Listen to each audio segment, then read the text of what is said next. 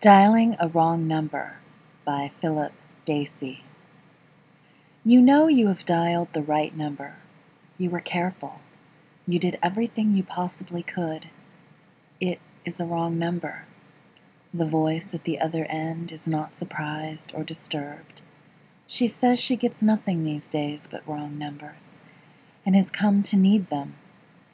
You tell her everything you meant to tell your other party she tells you what she would tell the one who never calls. Nothing makes sense.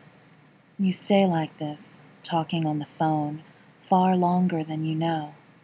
You exchange your past for her past, a dime for ten pennies, and discover you have everything and nothing in common.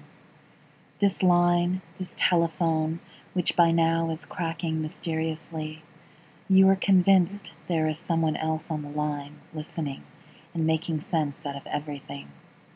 You become uneasy, even fearful, and tell the voice you have much to do, a whole book of right numbers to call.